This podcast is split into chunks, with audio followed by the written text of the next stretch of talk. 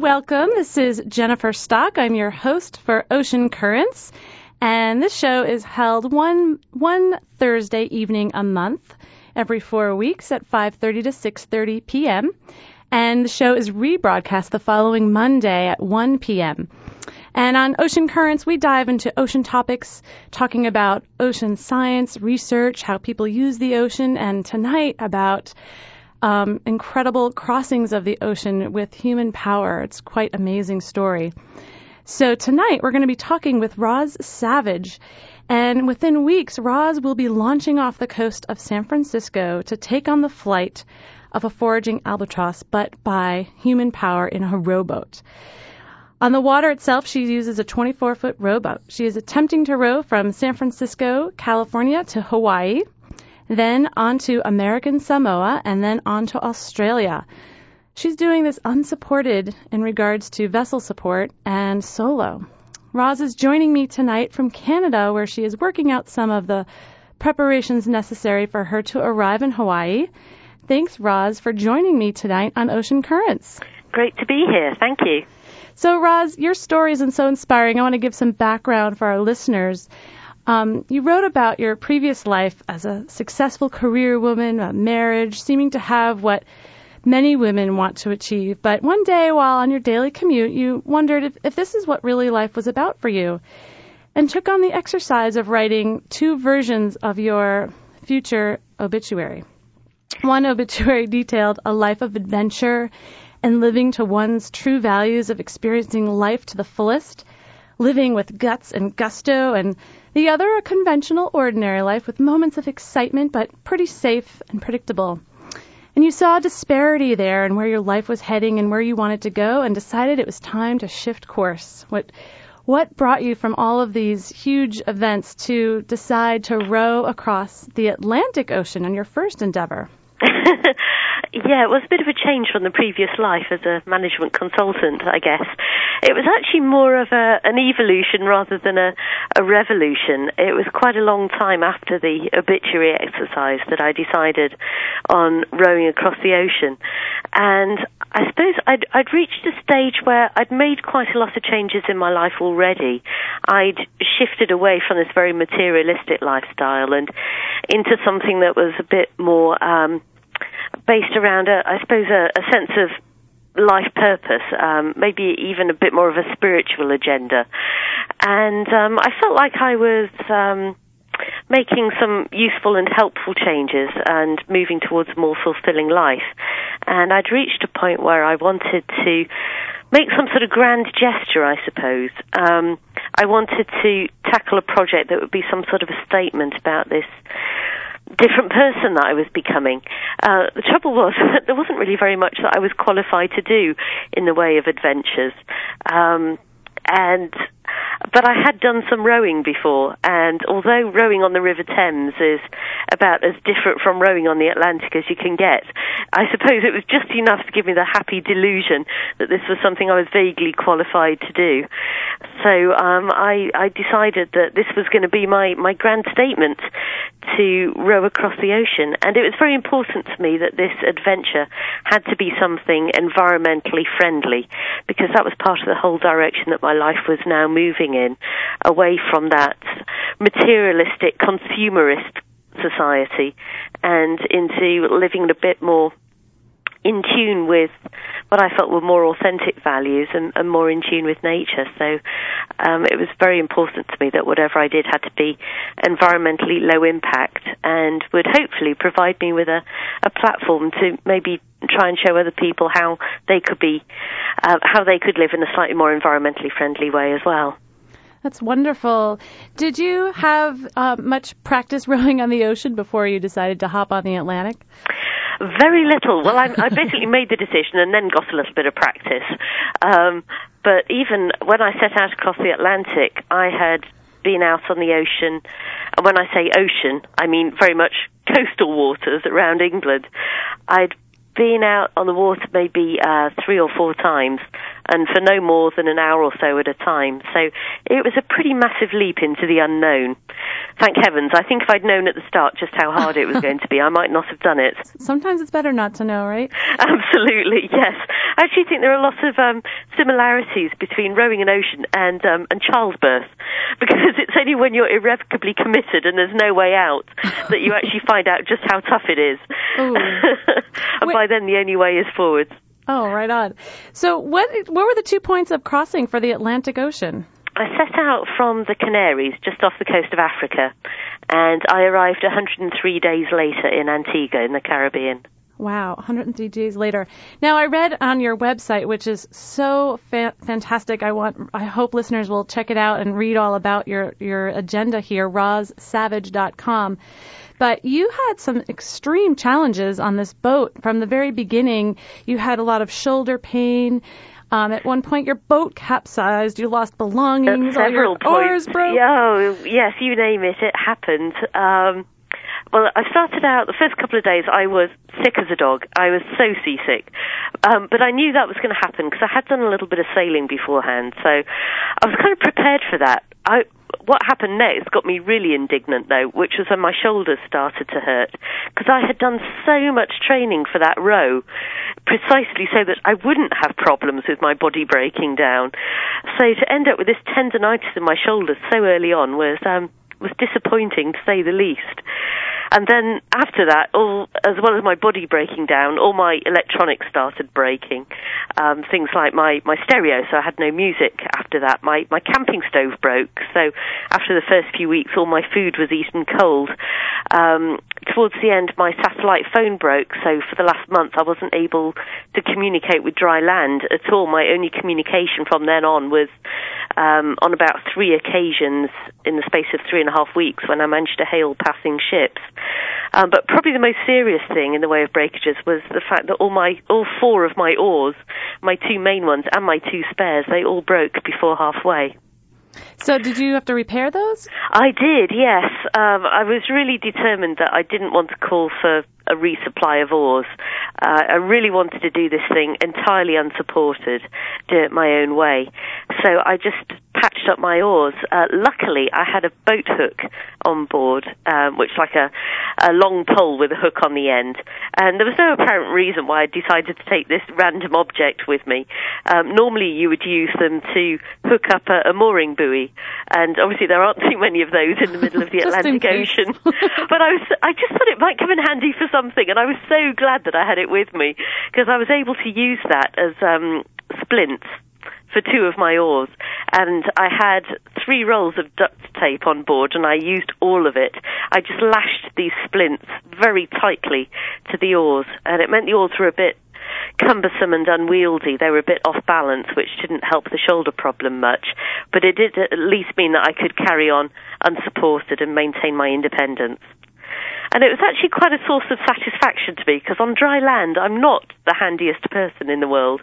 But there was something quite nice about overcoming these challenges, all these breakages, and just managing to, to carry on. And it's amazing what resources you find when you really have no choice. So, uh, uh how about the some of the phys- the challenges of the environment? Um, there's definitely the the things that we need in order. I mean, you needed oars to move forward, basic thing. In addition to the food and water, how about the waves and the darkness? The um, how did you know you were on course and if you were going in the right direction? Um, uh, well, let me take those one at a time. Um, the waves at times were pretty big. Um, so big that I just chose not to look at some of them. Um, just to um, sort of put it into context, I was actually doing the Atlantic as an entrant in a race. I was the only solo woman in the Atlantic rowing race. So there were 26 boats set out at the same time. Most of them were crews of two or four people. And out of those 26 boats, six of them capsized or sank, um, and in fact, one was oh attacked oh by a shark. Ooh. And those crews had to be rescued. They withdrew from the race. Um, they were all picked up off their boats and um, and didn't make it to Antigua. So um, compared with them, I suppose I was I was very fortunate that the ocean allowed me to cross. Um, then you, you asked about the darkness. There were some nights that were beautiful. There would be a full moon, and I could actually see the moon shadow on the deck, Mm. and there was plenty enough light. But then there were other nights when I could barely see the hand in front of my face, when it was overcast or there was no moon, and those nights could be. Um, I didn't actually mind the darkness too much. If I started thinking about all the creatures lurking beneath me, I pretty quickly stopped myself thinking about those and um, tried to think about something a bit less scary instead. Um, I think ocean rowing is very psychological. There are a lot of things that could really freak you out if you think about them too much. And you just have to tell yourself to focus on the things that you can control and try not to think too much about the things that are beyond your control, like storms and sharks and things like that. Take one thing at a time, I guess. Absolutely, and that was actually a mistake that I made at the start. I, I, I did on occasions allow the whole the scale of the project to get on top of me because when you've got three thousand miles to go and you're moving at slower than walking speed, my average speed is about two miles an hour. Um, it can look pretty daunting what what lies ahead, Mm-hmm. and I learned probably within the first month um, by doing it the wrong way initially But life was a lot easier if I just looked at the next day or the next rowing shift or even just the next mile and just kept ticking off those miles and thinking, well, there's one mile I never have to row again.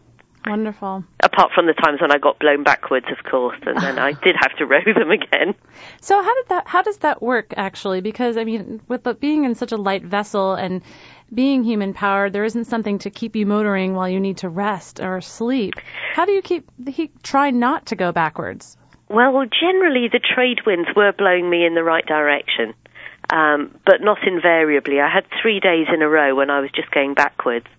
I had a sea anchor, which is like a big parachute on the end of a rope that you put out underneath the water. It hovers at about 10 feet under the waves and grabs hold of about a ton of ocean. And that stops you being blown backwards quite so much, but you do still, it's more damage limitation rather than damage prevention. So you do still lose a bit of ground, but it could have been a lot worse. But generally the winds were blowing me in the right direction-ish while I slept. When I say the right direction, provided I was going a bit west and a bit south, I wasn't too fussed about being specific. So my, my route across the Atlantic was fairly meandering, but um, it was generally forwards moving. So, for those just tuning in, this is Ocean Currents, and I'm talking with Roz Savage, a, a, rower who has successfully rowed across the Atlantic and is getting ready to row the Pacific Ocean. So, let's get familiar with your boat a little bit. I, I've seen pictures, but I'm sure many listeners are not familiar because when I think of a rowboat, I think of my Catalina Wherry sitting at home, open deck, and um, very open and exposed. But your boat is a 24 foot boat and has many provisions to help make this a comfortable or um, manageable voyage. Can you tell us a little bit about your boat, which is named Sedna? That's right. Um, well, I'll try to describe it. Um, and actually, as of today, my boat's about to be renamed. We just, um, I just signed the contract with a title sponsor, so my boat is now going to be called Brocade. Oh. Uh, which is a company based out of San Jose. They're a, a company, and I'm very excited about this because um, I ended up financing the Atlantic Row mostly out of a divorce settlement, which unfortunately is not really a financially sustainable model unless I get married in divorce between each ocean row. So this is this is great. This is finally getting on to uh, a more professional footing, and I'm very excited to be working with Brocade. They are being tremendously supportive, and importantly for me, they are environmentally aware and reducing their carbon footprint. So that's fantastic news. So anyway, now I will try to describe my boat. um, yes, as you say, she's 24 foot long, but she's probably quite a bit wider than your average rowboat. She's six foot wide. And most importantly, she's got two watertight cabins, one for storage and one for sleeping in. And as well as providing living space and storage space, those cabins are also my buoyancy chambers, so that if the boat capsizes, um, the air that's trapped inside those cabins will bring the boat the right way up again because all the weight's in the bottom of the boat, and then you've got these big air pockets in the top of the boat. So if the boat turns over, she's very unstable in that position, and will flip the right way up again. Mm. So um, she's um, she's pretty sleek looking. She's silver and looks a little bit like a almost like a spaceship. And the rowing position is in the middle, uh, which is pretty much like a conventional rowing position. I've got two oars, um, a short rigger sticking out on each side, and a sliding seat. Um, and then in the stern of the boat is my sleeping cabin, which, if you picture probably a queen sized bed, but a bed that tapers down to a point at one end. And um, the height of the cabin, there's just enough room in there for me to sit up if I sit cross-legged. Um, so it's, it's pretty cozy, even for me. Um, and some of these boats are used by two strapping big blokes, so I, I don't envy them when there's a storm and they're both confined to the cabin. Um, so in that cabin is where I sleep, where I store some of my food, and where I've got all my electronics, my satellite phone, all my other bits of technology. Um, so moving along the boat, there's the, the sleeping cabin in the stern end, then the rowing position in the middle, and then up at the, the bow end is just a, a storage cabin.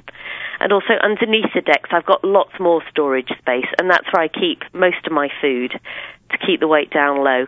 And I also have, very importantly, my water maker, which is Mm, a miniature desalination plant that sucks in seawater and through a series of filters and reverse osmosis produces fresh water, which means that I don't have to take a full three month supply of fresh water with me.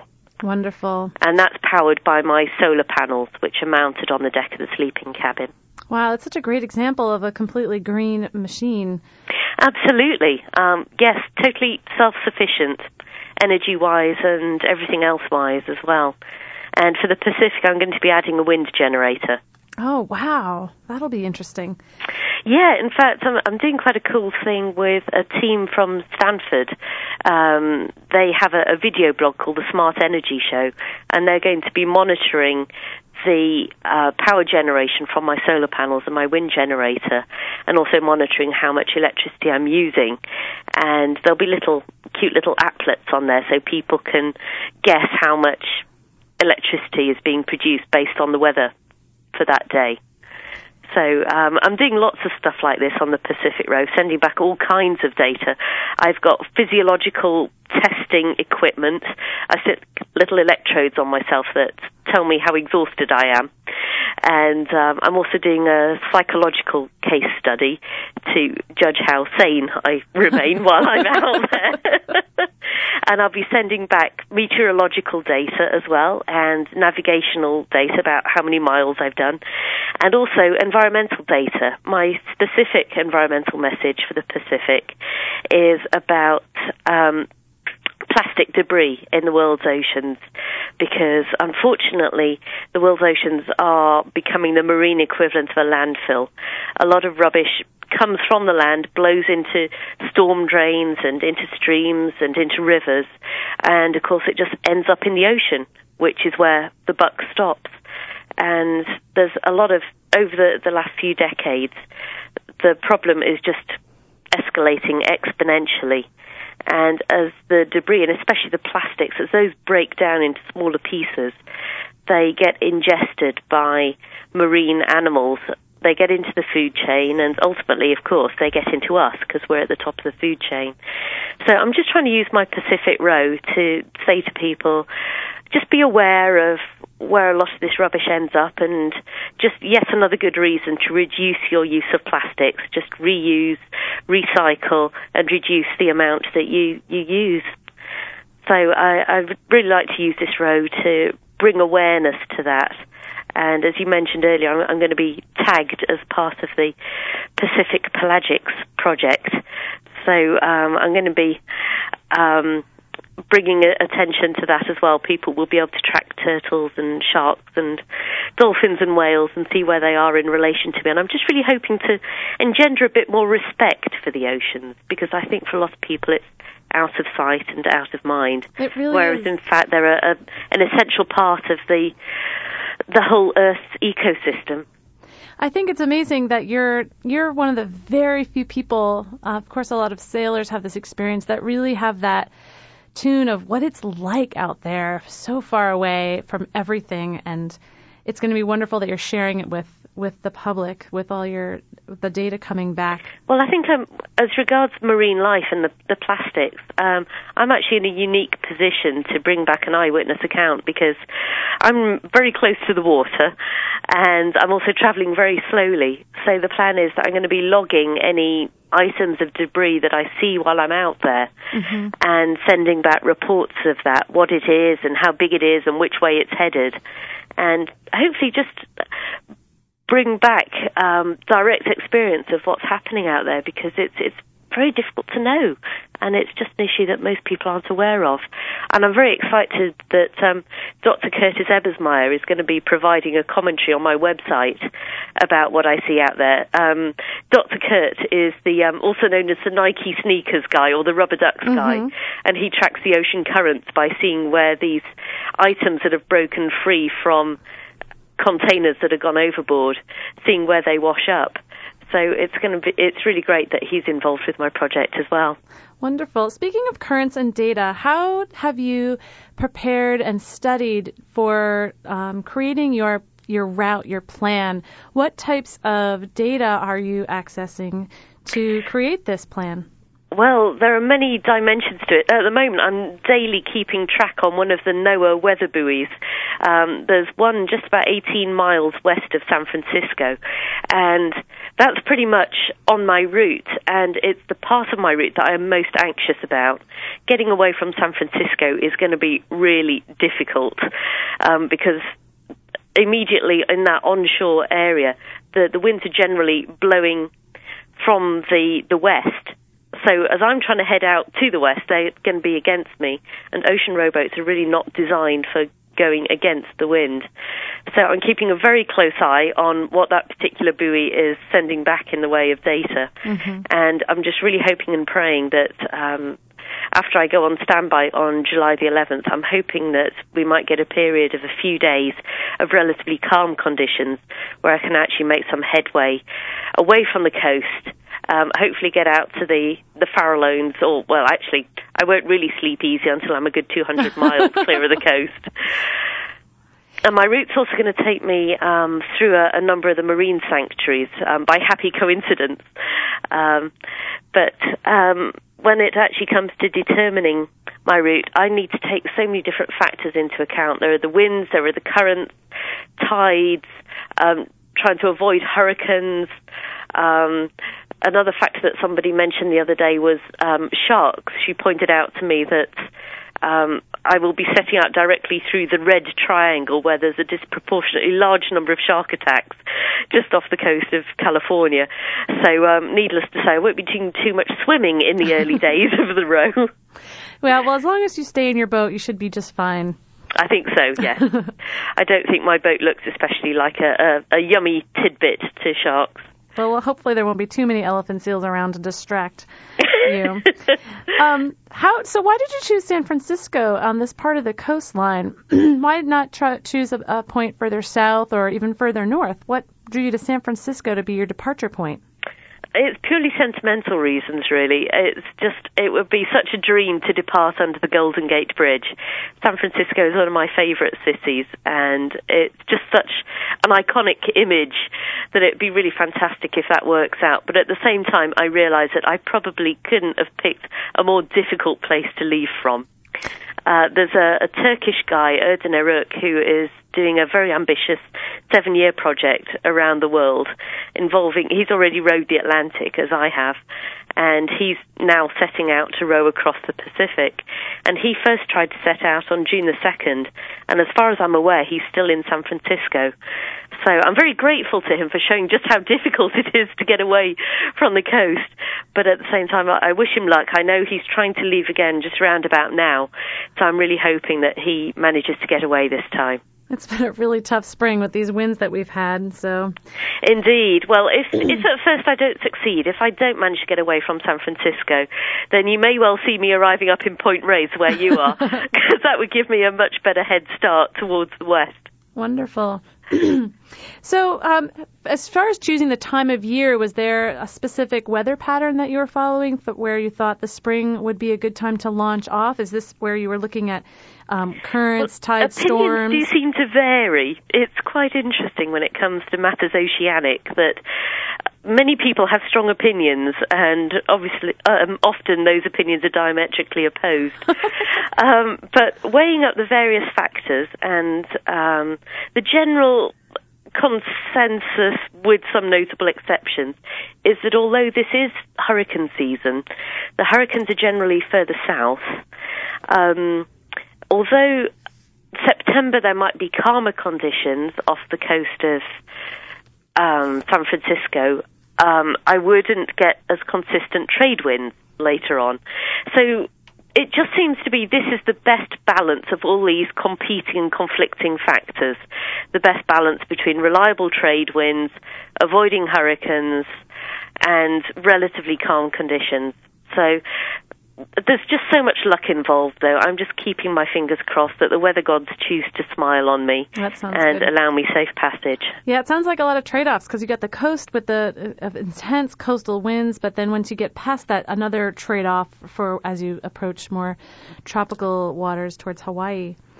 That's right. I don't claim to be a weather expert, but I'm very fortunate to have a number of well qualified and very experienced people advising me. So I, I know my limitations. I'm, um, in some ways, I could be. I think my job description does require a certain amount of stubbornness and pig-headedness, but I also I know what I don't know, and I'm very willing to listen to wiser people than I am. Fabulous. It must have been really interesting researching, getting ready for this. It really has been. I really, really enjoyed the preparations. I've made a lot of friends in the last 12 months in the US while I've been busy preparing for this. I've traveled the length and breadth of the country. I had to go and pick my boat up from Florida, where she arrived after I got her shipped from Antigua to um, to Florida. So I was there. She was on exhibit at the Museum of Science and Industry in Tampa for a while. So I did a couple of presentations there and made some very good friends over in that part of the world, and then drove the boat the whole way across the country. And um, she certainly attracts a fair bit of attention. She's an unusual looking craft, and I soon realised I had to allow at least an extra 10 minutes at every gas station stop because people would come over and just say, Now, what kind of a boat is that? Interesting. it was fun. That's was great. Fun. Well, Roz, we need to just take a short break. Please, Mhm. please stay with us. Folks, we'll be right back. Okay.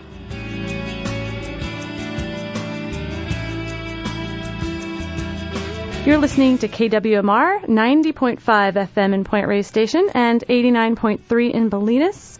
You're listening to Ocean Currents. This is Jennifer Stock, and I have Roz Savage on the phone with me from Canada. Roz is preparing to row across the Pacific, and we've been talking a lot about rowing, um, her past row of rowing across the Atlantic Oceans.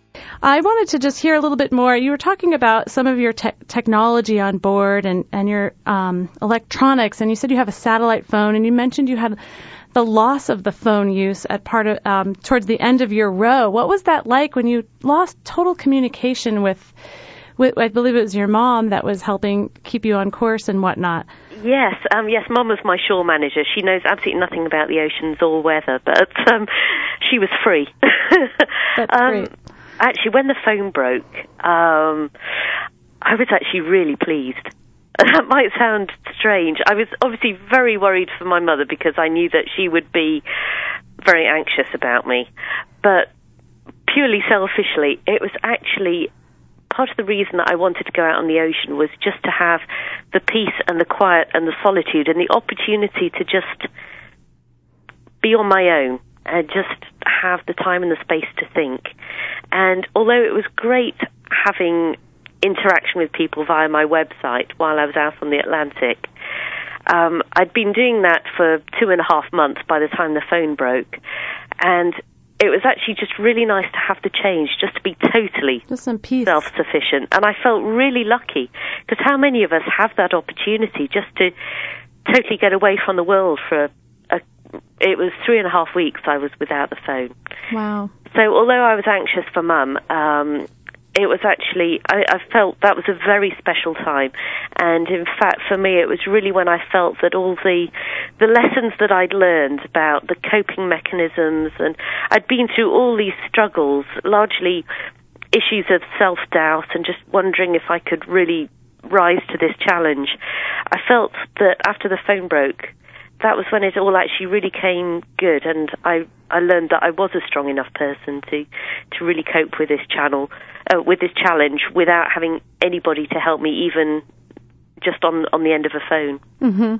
Was you you're still being tracked though, right? So she could see progress that you were making. That's right. Oh, yes, that's. Um, I was very pleased that that happened. Um, I had this Argos beacon on board, which showed my position on a website, so Mum could still track this little purple blob moving at a very slow pace across the ocean.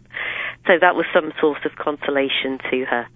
And um, um, that's why I'm really pleased that this time around I've got these two beacons, because one of them is directly wired into my electrical system. So if for some reason my electrical system fails, then thanks to the Pacific pelagic beacon, um, I will look like a, an albatross going very slowly across the Pacific Ocean. But this time around, I'm taking two satellite phones, so hopefully I will have ongoing communication. Well, I just want to mention, since you are being tracked, um, there are some researchers at Oikonos Ecosystem Knowledge. They're a, a nonprofit group of marine scientists that will be uh, tagging some black-footed albatross from the Cordell Bank Sanctuary in the next coming weeks, and they're studying where do albatrosses go during this off-breeding season when they um, are not breeding at their islands in the Hawaiian Islands, and and it's really interesting to see where they go. And so it's going to be interesting to watch you tracking across to Hawaii and seeing where these birds are going in between. And who knows, maybe you'll see one on your way. I would love to, yes.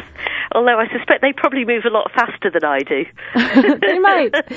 If folks want to um, see that, they can go to oikonos.org, and we'll give that website out at the end again too to track them. But I also wanted to let you know, Roz, that we're working with a group of students this or teachers this fall that will be learning how to track animals such as albatrosses and sharks and elephant seals in the classroom with their students, and we're working to have them track you as well. So there'll be hundreds of students uh, tracking both the albatrosses and Roz Savage across the ocean. So you have a moment to um, share all that with the students that'll be watching you. I would love that. That would be wonderful.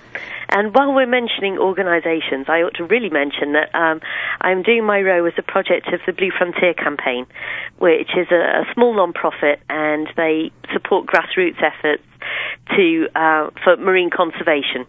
And they've been absolutely fantastic to me, and um, I think the work that they do, they work with a lot of the larger non-profits as well, but it's all around marine conservation, so it's a really worthwhile cause, and I'm very pleased for the opportunity to bring a little bit more awareness to their agenda. That's wonderful. And I also know that, you, I mean, you've connected to everybody. You'll be doing a, a special delivery of a message in a bottle. Yeah, From- this is going to be fun. Yes, um, on behalf of NOAA, I shall be carrying. Um, I believe it's one of the old. Um, now, what did they call them? The bottles that they use for tracking ocean currents. I think it was the U.S. Geodetic Survey that used these bottles, and it's a historic bottle that was able to be found to um, put a special a special message in for you. That's right. It's going to be a secret message. There's going to be a ceremonial handing over the bottle at um, an event in San Francisco, and then hopefully, assuming that I arrive safely in Hawaii, there'll be a, a ceremonial uncorking of the bottle, and um, we'll read out the, the message at that end of the journey. Well, I, we was, we here at the sanctuaries thought this was a really symbolic opportunity because you are crossing from two inc- incredibly important marine protected areas from the Gulf of the mm. Farallones, Monterey Bay National Marine Sanctuary, through across to the Hawaiian Islands Humpback Whale National Marine Sanctuary. So you're connecting these two really important areas. It'll be fun to hear what the message is on the other side. I can't wait. I don't suppose I'm allowed to sneak a look on the way across, am Ah. I? well, you just can't type it up for your blog yet. That's all. I think it's got to be properly sealed. In fact, if it's a paper message in the bottle, I would definitely advise that it's very thoroughly sealed because seawater gets into all kinds of unfeasible places. So, um, what is? I was thinking about some of the, you know, tuning in when you lost the phone, and you really that was when you really felt good and and able to really tune in. However, there are lots of survival um, material things that you need on your boat. But what's the one thing besides the survival um, necessities like food and water that you have on your vessel that you just you really, really value, and it's the one thing you would grab if you absolutely had to? Oh, that's a really interesting question. Um, Actually, if if it was coming down to, to one thing, I am actually going to risk taking my beloved Mac laptop with me. um, Are they one of your sponsors? oh, I wish, I wish. Um, so I'm afraid being very practical, that's probably the one thing that I really would grab. All the data will be backed up, of course, um, on dry land, but I would be pretty sad to leave that behind. Or maybe the the case of um, video recordings that I'll be doing while I'm out there, my video diary and all the footage that I capture. But I think there's one other thing that I would probably take as well.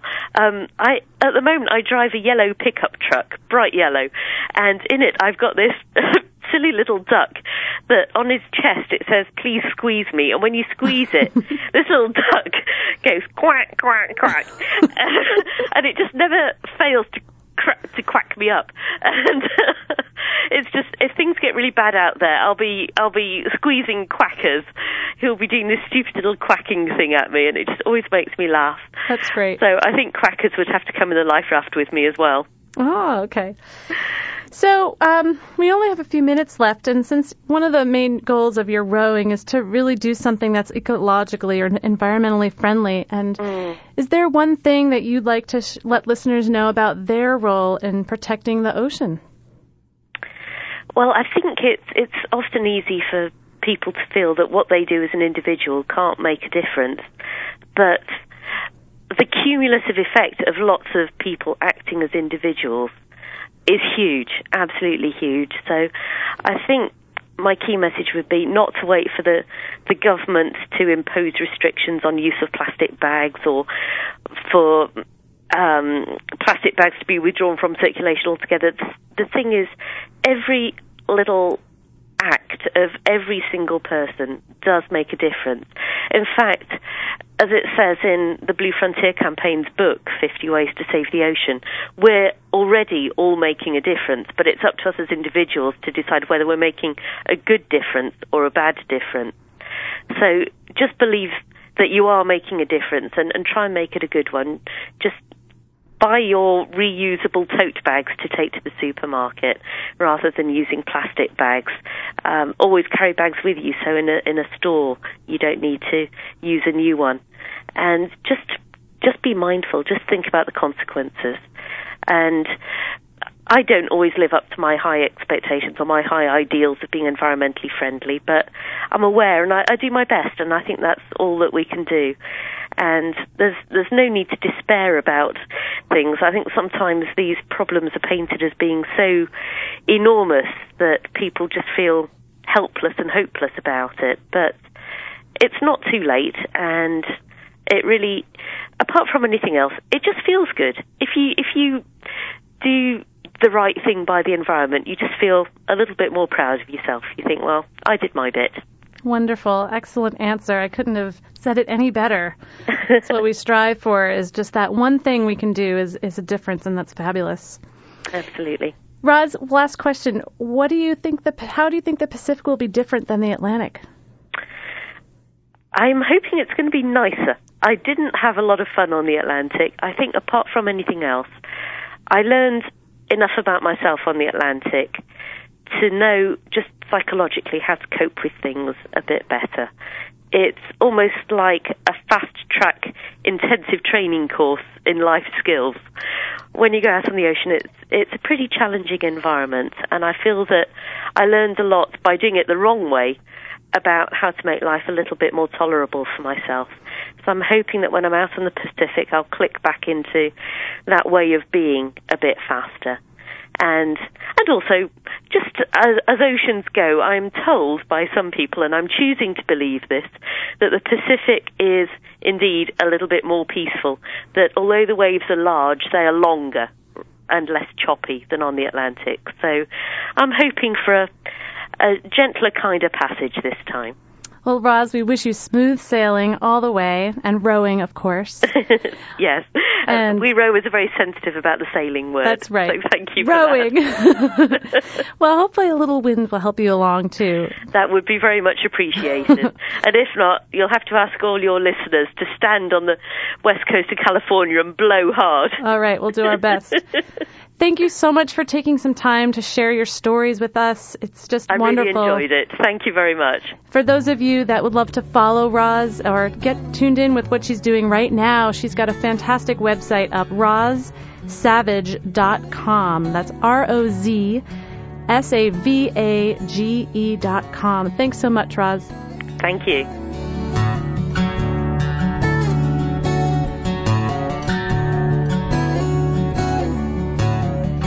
And we're going to take just a short break. And when I come back in a few moments, we'll be talking with Jim Farley, who is the director of the Marin County Fair, which is coming up and it has an ocean theme this year. So we'll hear some highlights about that. Thanks for tuning in to Ocean Currents. Please stay with us.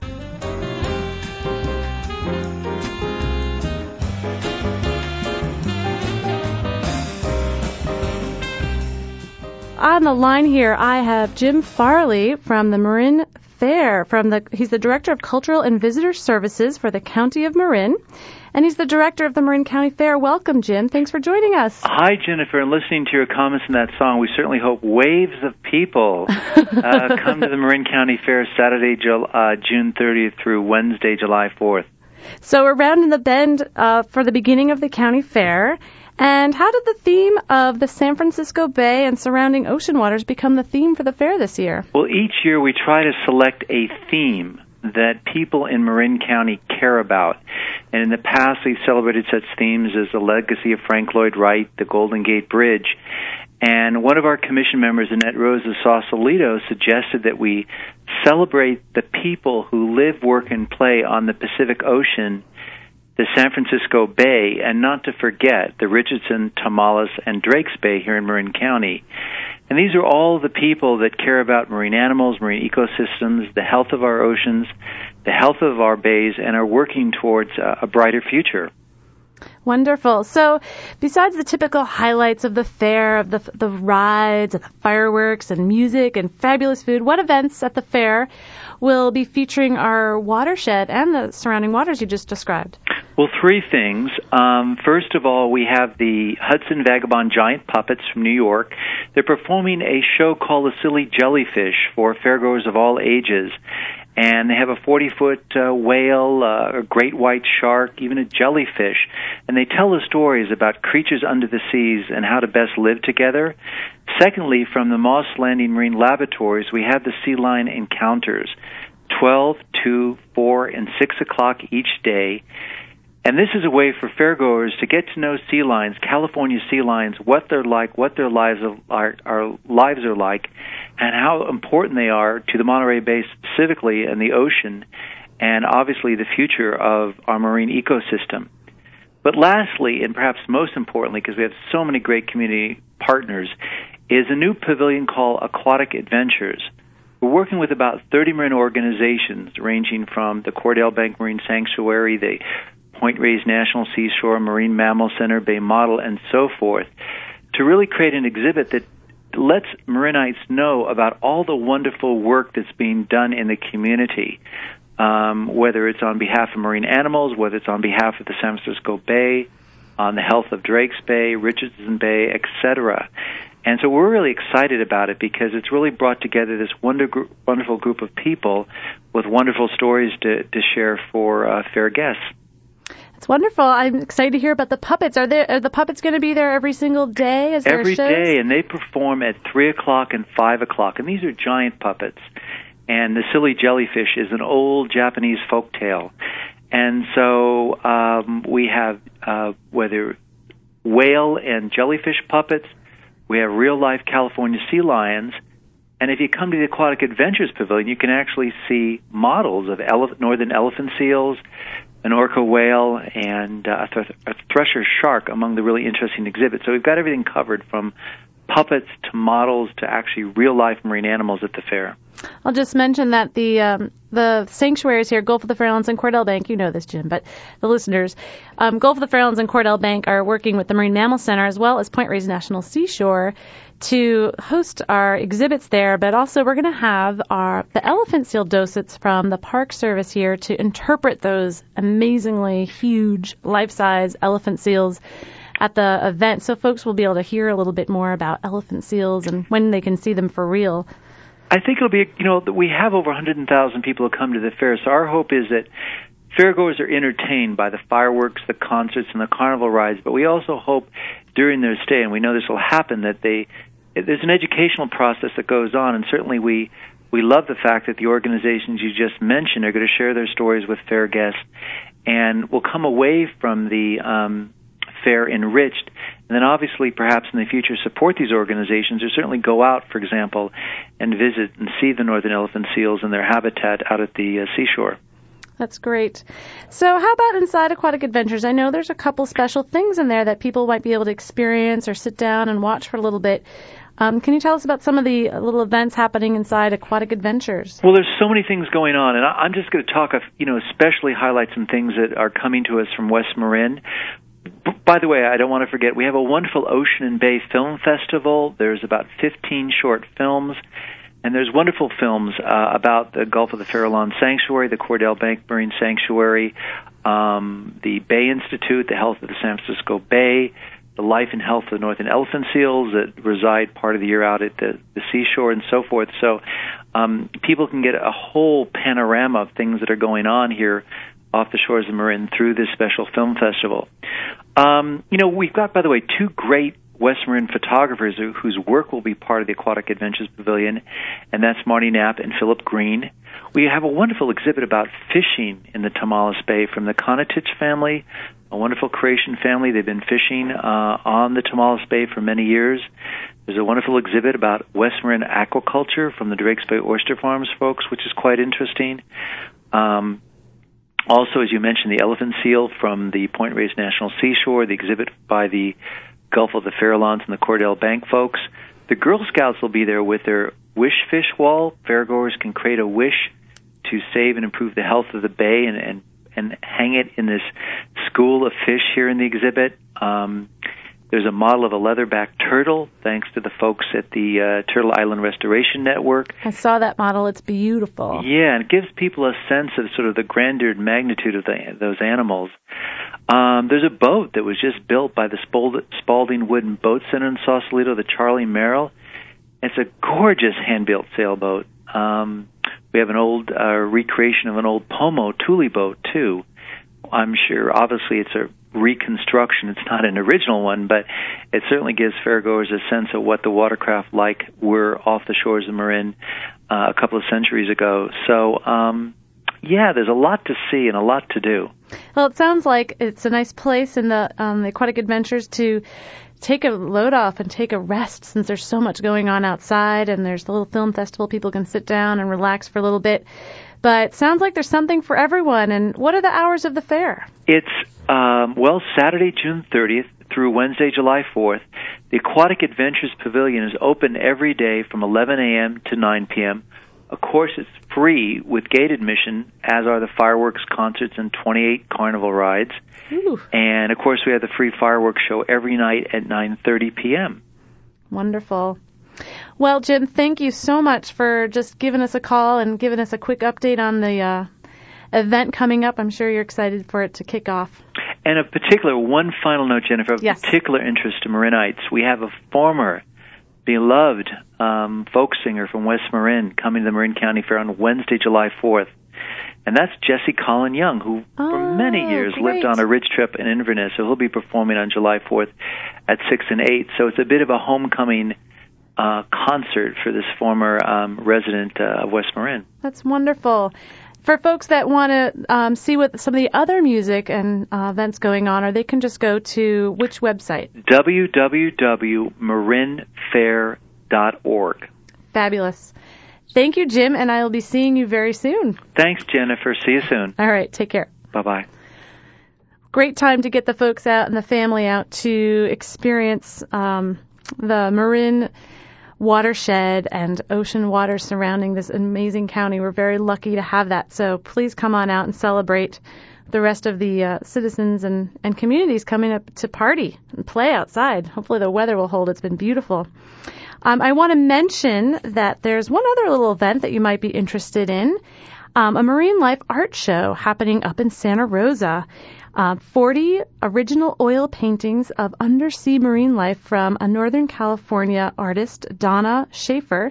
She had I met her a couple weeks ago, and she she dives all up and down California for her inspiration for her art.